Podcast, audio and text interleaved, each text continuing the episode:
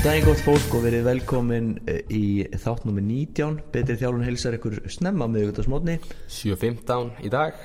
Og eh, við eh, Guðjón ætlum að ræða mjög mikilvægt viðfánsefni og það er uppbytun Ástæðan, jú, við verðum vari við mjög mikið af slæmum uppbytunarútinum eða lélegum uppbytunarútinum og eins og flest ykkar vitið jável að góð uppbytun er líkill að góðra æfingu og hún er einnig meðisla fyrirbyggjandi. Þannig að við erum alltaf að reyna að koma sem styrta þjálfun íþrótta, fólks snýst alltaf um það að koma við fyrir meðisli og auka afkasta getu góð uppbytun gerir bæði. Það er bara leikillin af góðri æfingu bara yfir höfu Hvort sem er í íþróttagreininni eða úr að mæti gimmið Því að uh, 15 mínútur af æfingunniðinni eiga basically að fara bara í það að gera þið reddi Þú ert ekki reddi og fer í 5 mínútur á hlöfubrettið og fer svo beint í Þannig að þetta snýst rosalega um það að fara úr almennri uppbytun í sérhæðu uppbytuna Þannig setjum við sér sagt upp mótil og okkar þegar kemur uppbytun að við skiptum því í tvent Og ef við förum í almennu upphittun þá er svolítið oft gott að byrja því að við förum frá ground up eða frá jörðinu og upp. Já, þannig að við erum að vinna með liðamótin frá ökla og upp í gegnum nýja og mjadmir og förum svo við höfum talað um þetta áður hérna joint by joint theory sem var nú gerð vinsar hérna af Mike Boyle og þá er gott að hugsa um frá jörðu og upp ökla, gera æfingar fyrir öklan, liðleika í öklum stöðuleikin hjám, liðleiki mjöðmum og vinna sér þannig upp Algjörlega. Og svo meiri sér líka að gera þannig að þú getur byrjað á jörðinni, gert alla æfingar sem þú ert liggjandi og svo getur þú staðið upp og gert. Þannig að þú getur tekið ground up á tvo ólíka vegu. Já, En þá er mi- mikilvægt að byrja því að liðka og opna ákveðin liðamót og viljum að meðna lista yfir fjögur atriði sem flesti kannski eru stífir í. Það er brjósbakið, brjósbakið getur verið mjög stíft, mjadmynda getur stífar, öklandi getur stífir, já og svo var kórið. Já og svo er skortur á kórstyrk þannig að kóru náttúrulega það er mjög margir eðlilegt að hinn almenni ræktar yfkandi er kannski mikið að vinna bara í því sem sér í speklinum og það er verið að vinna í uppsettum hana en uh, það er rosalega mikilvægt að vinna í þrývít, kóri þrývít þannig að þú ert að vinna líka með hliðlega kveðu og annað sem að sjá um að stabilisera að vinna með stöðuleika á hryggsúlunni þannig að það, það svæði þarf að vera mjög stert og stöðugt Já, og svo snýst alltaf um agonista og antagonista, þannig að þú ert líka að styrkja bakið, því er ekki bara að vera í kviðkrepunum, því þú ert að styrkja mótvöða líka. Og þá kemur líka því til dæmis að, eins og við förum að tala um íþróttamenn og bara hinn almenna borgar, við getum bara sagt það yfir allt, að flestir eru í einhvers konar vinnu eða skóla og í mörgum tilfellum eru menn sitjandi meir og minni yfir daginn, sem þýðir það að þau eru mjög stífur í mjöðmónum og rassföðun verður þá bara vannvirkur. Hversu oft sérðu bara einhvern gæja að standa upp og hann er ekki með rasti, hann situr allan daginn á hann það er ekki neinn virkni í gangi. Nei, þannig að það er mjög mikilvægt að hafa hluta á uppbytunni er að kveikja á vöðum hvort sem það er kviðurinn eða korsvæðið eða rassvöðvin eða hreinlega segjum að þarf að styrkja efrabækið og opna til dæmis brjóskassan þetta snýst bara um það að þú þarf að þekkja þína veikleika hvað þú þarf að tegja og sem sagt opna og hvað þú þarf að virkja á mótvöðum. Já, og uppbytun ætti í rauninni svo við einföldum þetta aðeins snúast um það að þú sért að vinna í þínum veikleikum. Já. reyna að gera það á styrkleikum og uh, sko uppbytun þú ert með mikið veikleikum þessi fjögur aðri sem við nefndum á þannig að öklin, mjadmir, brjósbak og, og kór ef að þú ert með til dæmis og mjög margir eru bara með hérna, eru bara slæmir á öllum þessum svæðum. Já, já. og, hérna, til, og til dæmis þeir sem sitja mikið og Guðjón sagði aðan þú ert alltaf í svona einhvers konar rækjustöðu sem að veldu því að þú, þú ert ekki mikill í réttu og tala um að þú vinnur við tölvu skrippbord 8 tíma á dag, 10 tíma á dag. Uh, þannig að það þarf að fara tölvuveru tími í þessar virkningsæfingar í þessi, í þessi mobility drillur til þess að gera þig kláran í átöki sem framöndan eru Heldur betur og til dæmis bara eins og staðin í dag að farsíma kynnslóðin eða iPad kynnslóðin sem er uppkomandi hún er klárlega mikið sitjandi og svo þegar hún stendur jáfnvel upp er hún líka með hausinum í síman ef þú að bæta háls Jó, æfingu við það er hérna. ekkert vittlust að fá sér einn Iron Neck og, og negli hálsæðingar. En þarna, það er mjög mikilvægt að fókus á þessi atrið til dæmis ef þú ert búin að virkja þér jú, efra bakið þá ertu meira tilbúin jáfnvel í backpressu Mhm. og eins og Louis Simmons segir að bakið á þér er launching, uh, launching pad fyrir backpressuna Mhm. þannig að þú ert basically með bara þú hugsaði þannig, þú ert með stert bak búin að virkja allt þar, þá ertu að fá meiri pressustyrk Já. og það er sama, ef mjadmyndir eru stífar þá ertu aldrei að fara ná sumu gæðum í deadlifti eða hnépi Nei. eða hvað þá ert með lélegt ökla mobility þú ert aldrei að ná sama sprettraða eða stökkraft eða sérst bara explosive, power- er, sprengikrafturinn verður aldrei samur. Nei. þannig að þú þarft að virkja þarna og opna þessi svæði og sama tíma svo rassvöðun, það er kraftvöðun þú þarft að kveikja honum til að geta klára deadliftið og hnjöpiðina því þú átt að finna að rassin sé að vinna í þessum æfingum ekki bakið eða lærin. Einmitt. Þannig að þarna snýst allt um það að vera, einmitt segja, opna og liðka. Og svo er hluti af henni almenna er sem sagt að fá upp hartreitið eða sem sagt uh, púlsinn. Púlsin púlsin, já. Já, og þá um mitt getum við farið í háa nýliftur, hælirass og karjókadrillur og einhvers konar já, þannig ég kýsa að kalla þetta svona transition period það sem við erum að fara úr hérna, almennu uppbytunni yfir í sérhæða. Þú þurfum að taka einhvers konar ræfingar sem að já, hækka hefur púlsinn. Uh, þetta, ekki, þetta gerir sjálfkrafa leið og æfingarna vera stærri og hérna, meiri orka í verkefnið að þá hérna, fyrir púlsinn að sjálfsögðu upp og hérna, auki blóðflæði og annað. Þannig að þú veist, þú þart þetta transition period þarf ekki að vera neitt standa yfir neitt lengi. Nei, nei, alls ekki. þetta snýst um að bara fá, fá púlsinn upp áður en farið er kannski í sérhæða drillur. Nefnilega. Og na, það er gott að ef þið eru með púlsmæla til dæmis með gömlu góðu pólarböndin á brjóskastanum eða hafið bara basically svona úr einhvers konar Fitbit eða Garmin eða Polar þá er mjög gott að fókus á það að þið náðu púlsinum í svona 140 slög og þá vitið að þið er búin að ná alveg ágætis Já. temperature upp eða core temp temperature upp. Og þá ætti líka mann að vera tilbúin í það sem framöndan er. Heldur betur. Og kannski ég er ekki stærsti aðdáðandi á agility steganum en stundum finnst mér gaman að nota það sem hluta því að fá hjarslátinu að gera einhvers konar drillu þar því að agility stegi mun aldrei gera þig uh, snarpari, bara aldrei þá getur kent, þetta er fín heila leikvimi getur verið skemmtilegt til að fá púlsinn upp en þú verður aldrei sneggri með að leika þig meðan. Nei, þetta er ágætið samhæfingaræðing líka Já, algjörlega frábæri samhæng og það má líka alveg vera inn í almenna, fá samhængun inn og það er líka reyndar hluti af því sem förum næst í, sem er sérhæðara þá er líka hluti klárlega að hafa samhænguna og Já. þá eru komin meiri heila leikumi og heila leikumi mætti líka vera hluti af uppbytun eins og við, við tölum um hérna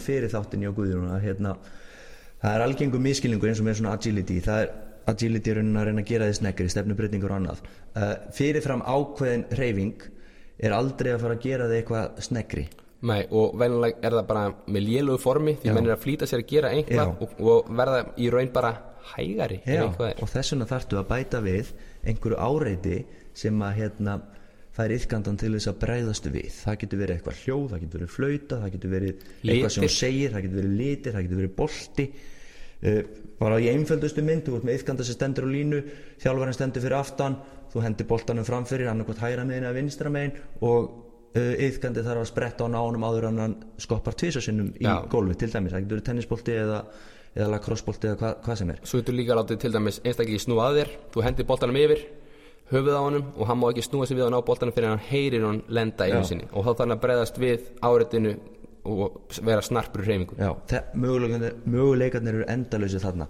Og þetta hluti, getur verið hluti af hérna, uppbytun, sem sagt heilaleikumi koma, tengja, tengja, tengja kollin við hérna, við öða og annað og, og viðbrað sem sagt með áreiti er, er klárlega hluti af hérna, sérhæðari uppbytun. Sérstaklega ef þú ert að undirbúða undir já, íþróttaæfingu eða eitthvað þar sem þú þarfst að spretta og, og svo getur við farið í næsta guðjón tegur kannski fyrir bremsustyrk og Já, við, hröðun. við þurfum auðvitað alltaf að fókusa það. Uh, sérstak, kannski ekki verðum að fara í backpressuna en þegar við erum að fara í einhvers konar sprengikrafsæfingar eða spretti þá er mjög mikilvægt að hafa hröðun og bremsun. Uh, líklegast það atriði sem flestir gleyma þegar kemur að uppbytun er bremsunaparturinn Já. Og það er mjög mikilvægt að fókusa á deceleration því það er mjög bara mikilvægt fyrir meðsla fyrir byggjandi. Þú þarft að hafa bremsustík til, til dæmis að koma í veg fyrir ACL meðsli því að oftast fara ACL út af því að einstaklingunni getur ekki bremsat og missir stuð uh, hröðun líka, við þurfum að geta acceleration er mjög mikilvægt í flestum íþrótum því að við þurfum að geta verið snögg fyrstu skrefin og við þurfum að vera undirbúin fyrir það. Eitthvað sem þú vilt bæta við?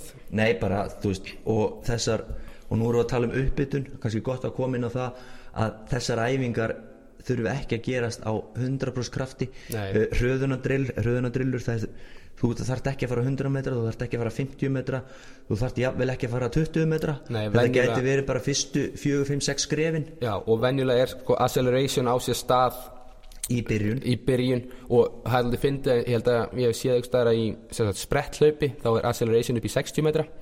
En í sem sagt, boltaíþrótum þá er mennilega ekki nema 20 metrar. Því að þetta er bara tvent ólík hvernig menn eru þjálfaðir. Já.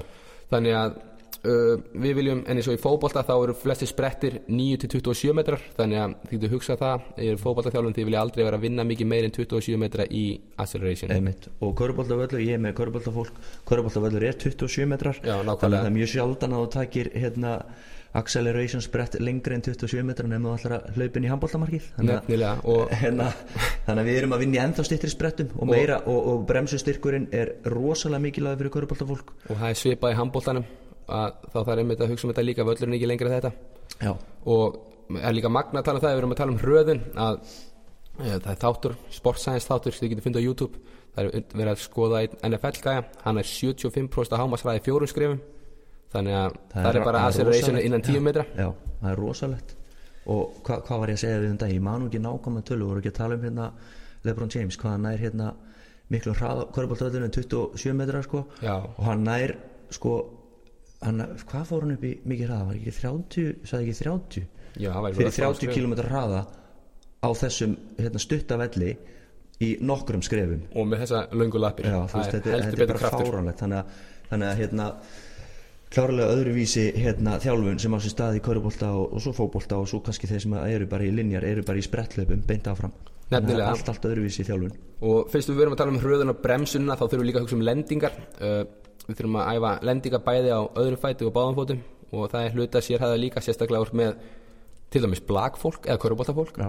því að þessar basically íþróttagreinar snúast mikið um það að vera að hoppa mikið og til dæmis er líklegast eitt það vittlustra sem ég séð með blagfólk er að láta það hoppa endalist því hoppa svo mikið í æfingunum sínum og ekki vera að láta það lóta mikið. Og hvað þá fara einhverja línulega agility vinnu í snerpustugum það er bara glórulust því að þú ert að lesa þess í leikin og því er mikið vægt að kenna lendingatekni þarna því að rosalega stress sem á sér stað á njánum og liðamótum með þessu fólki þannig að það á ekki vera oflóta blagfólk, við skulum hafa til dæmis bara ágætis punkt Já, það er mjög góða punktur.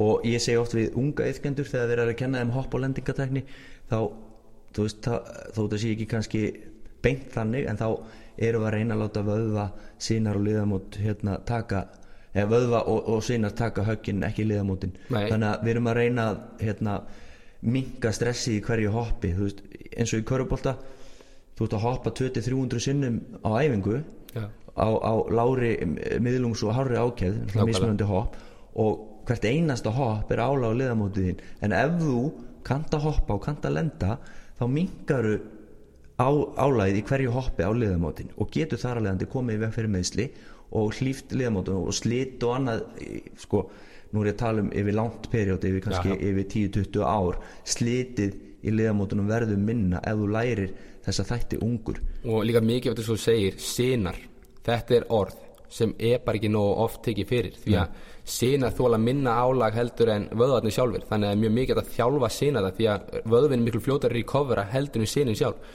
Þannig að það er mjög mikið að vera fókus á það að taka til dæmis hluta þessu. Getur verið svona pókuhopp getur verið eins og í transition partinum Já. að þá ert að taka með stuttu ground touchi og eins og við ætlum alltaf að gera við ætlum að taka fyrir þátt með plyometrics í daginn en plyometrics snýstu það og ert með ground touch upp á 0,2 sekundur að sinata þurfa að vera tilbúin að taka þessu force sem fer í gegnum líkamann Já. í sprettum til dæmis eða hoppum þannig að já, klárlega ekki gleyma því að fókus á að þjálfa sinar eins og vöðva mjög góða punktur það er klárlega einhvað sem gleymist mjög mikið og það er einmitt þó að við tölum oft um sprengarsangar að þú er að vera að vinna í fáum endutekningum og svona.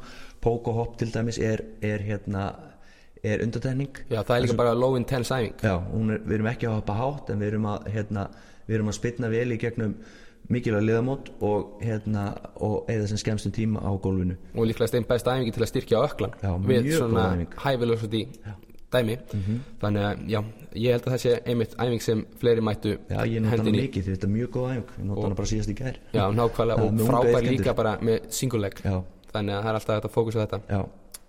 Uh, hopp og spretti við þetta tókum að svolítið fyrir í hröðun og bremsustyrknum en það þurfa alltaf að vera inn í þessu bara fyrir CNS activation. Já. eða einhvers konar boltaköst getur verið með medball henda hánum kannski ekki alveg fyrir leiki en þú getur verið að gera það kannski á æfingum einhvers og- konar leiki, þú getur bara búið til einhvers konar leiki líka því íþróttamenn þrýfast vel í svona keppnisumhverfi. Já henda þungu boltum og fáar endurtegningar með, með mikla kvíld á milli. Já, hugsa um bara gæði í staðin fyrir magnið Já. því að þið sjáu strax á köstin vera ansi stutt eða fara að hugsa um magnið í staðin fyrir gæðin. Já, já, það er ekki, við erum ekki að leitast eftir því hér í uppbytunar uh, hérna, rútínunni og það er, það er, hún er náttúrulega aldrei að snúast um það að þreita manneskjuna, það er eitthvað kannski sem við múttum koma inn á byrjun. Já. uh, þetta snýst ekki um það að ræna orku úr æfingunni. Nei, þú átt að vera ferskur þegar þú byrjar æfingunum Já. þegar að líða vel.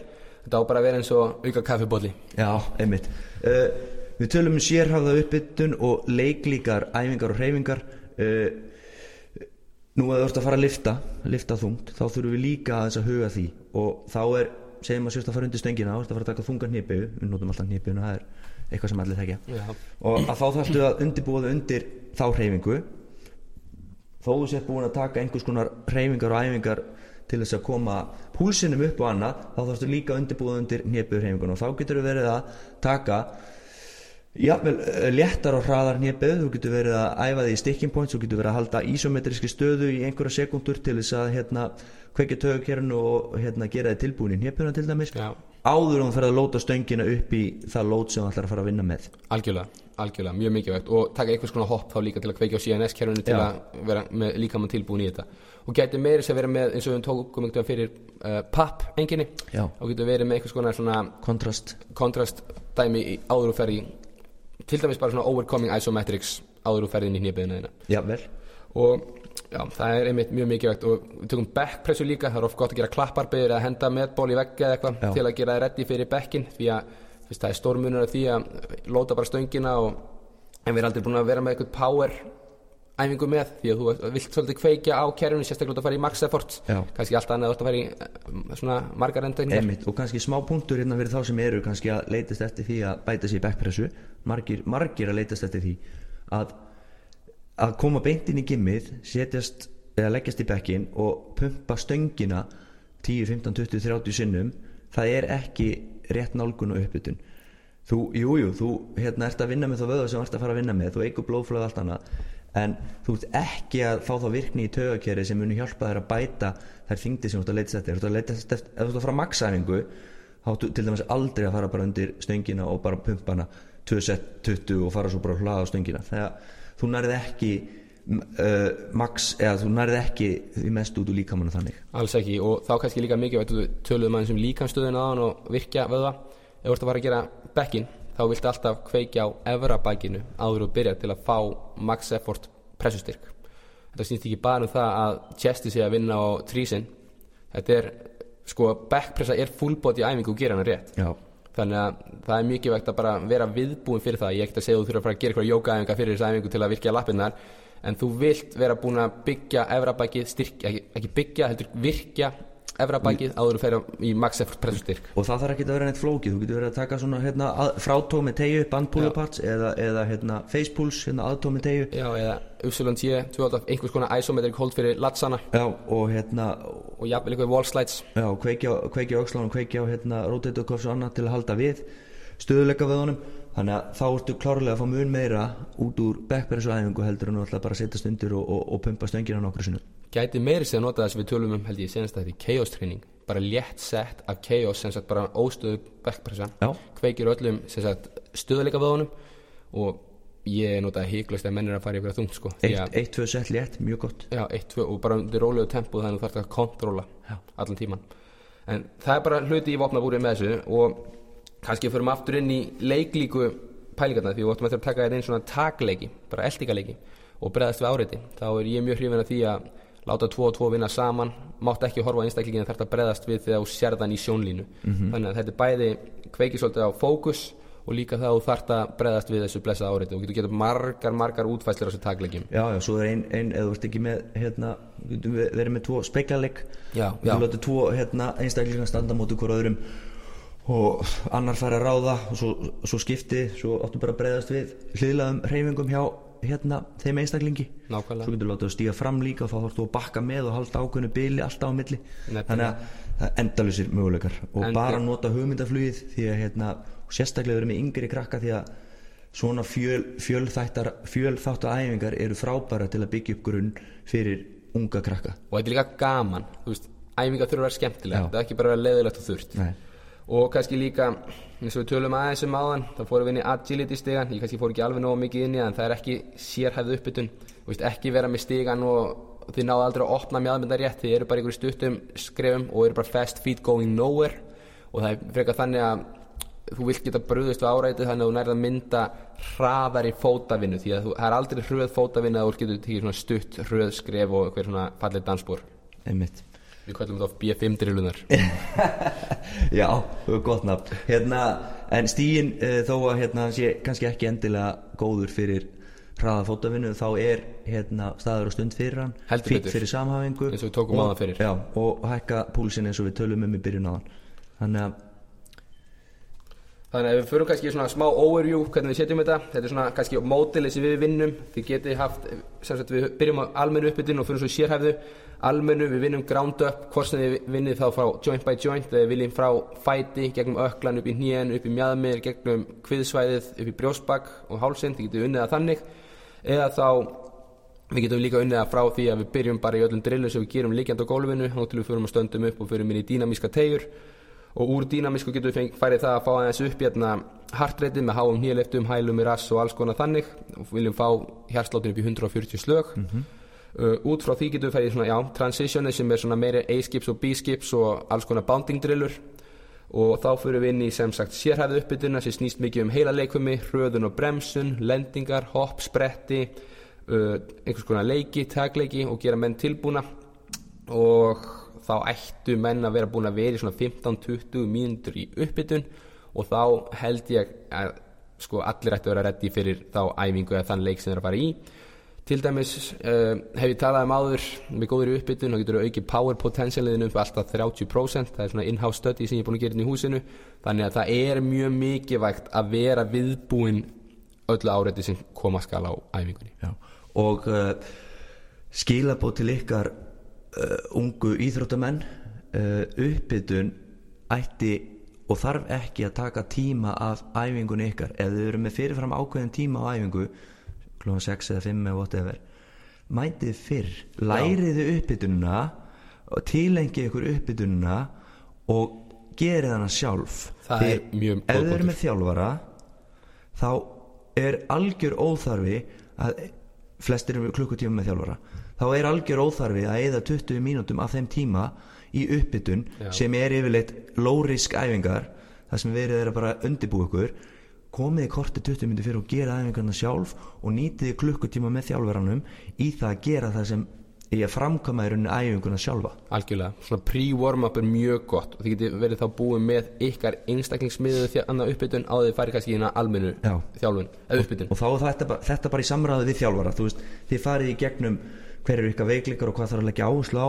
Þið tilengi ykkur æfingarnar leggja áherslu á, að læra þær og gera það sjálf. Já, og kannski líka fyrir ykkar íþrótta uh, æfingar, það er oft þannig ég veit að það er í handbólta, fara menn bara í tíu mínútur í fótbolta í uppbytun og eru kannski ekki tilbúinir fyrir það æfingu sem koma skal því er mikilvægt að undibúa sig fyrir þá, saman með fótbolta menn að uppbytunin er bara að skokka tíu ferðir og svo reytur, þið eru ekki tilbúin fyrir það sem koma skal á æfingunni.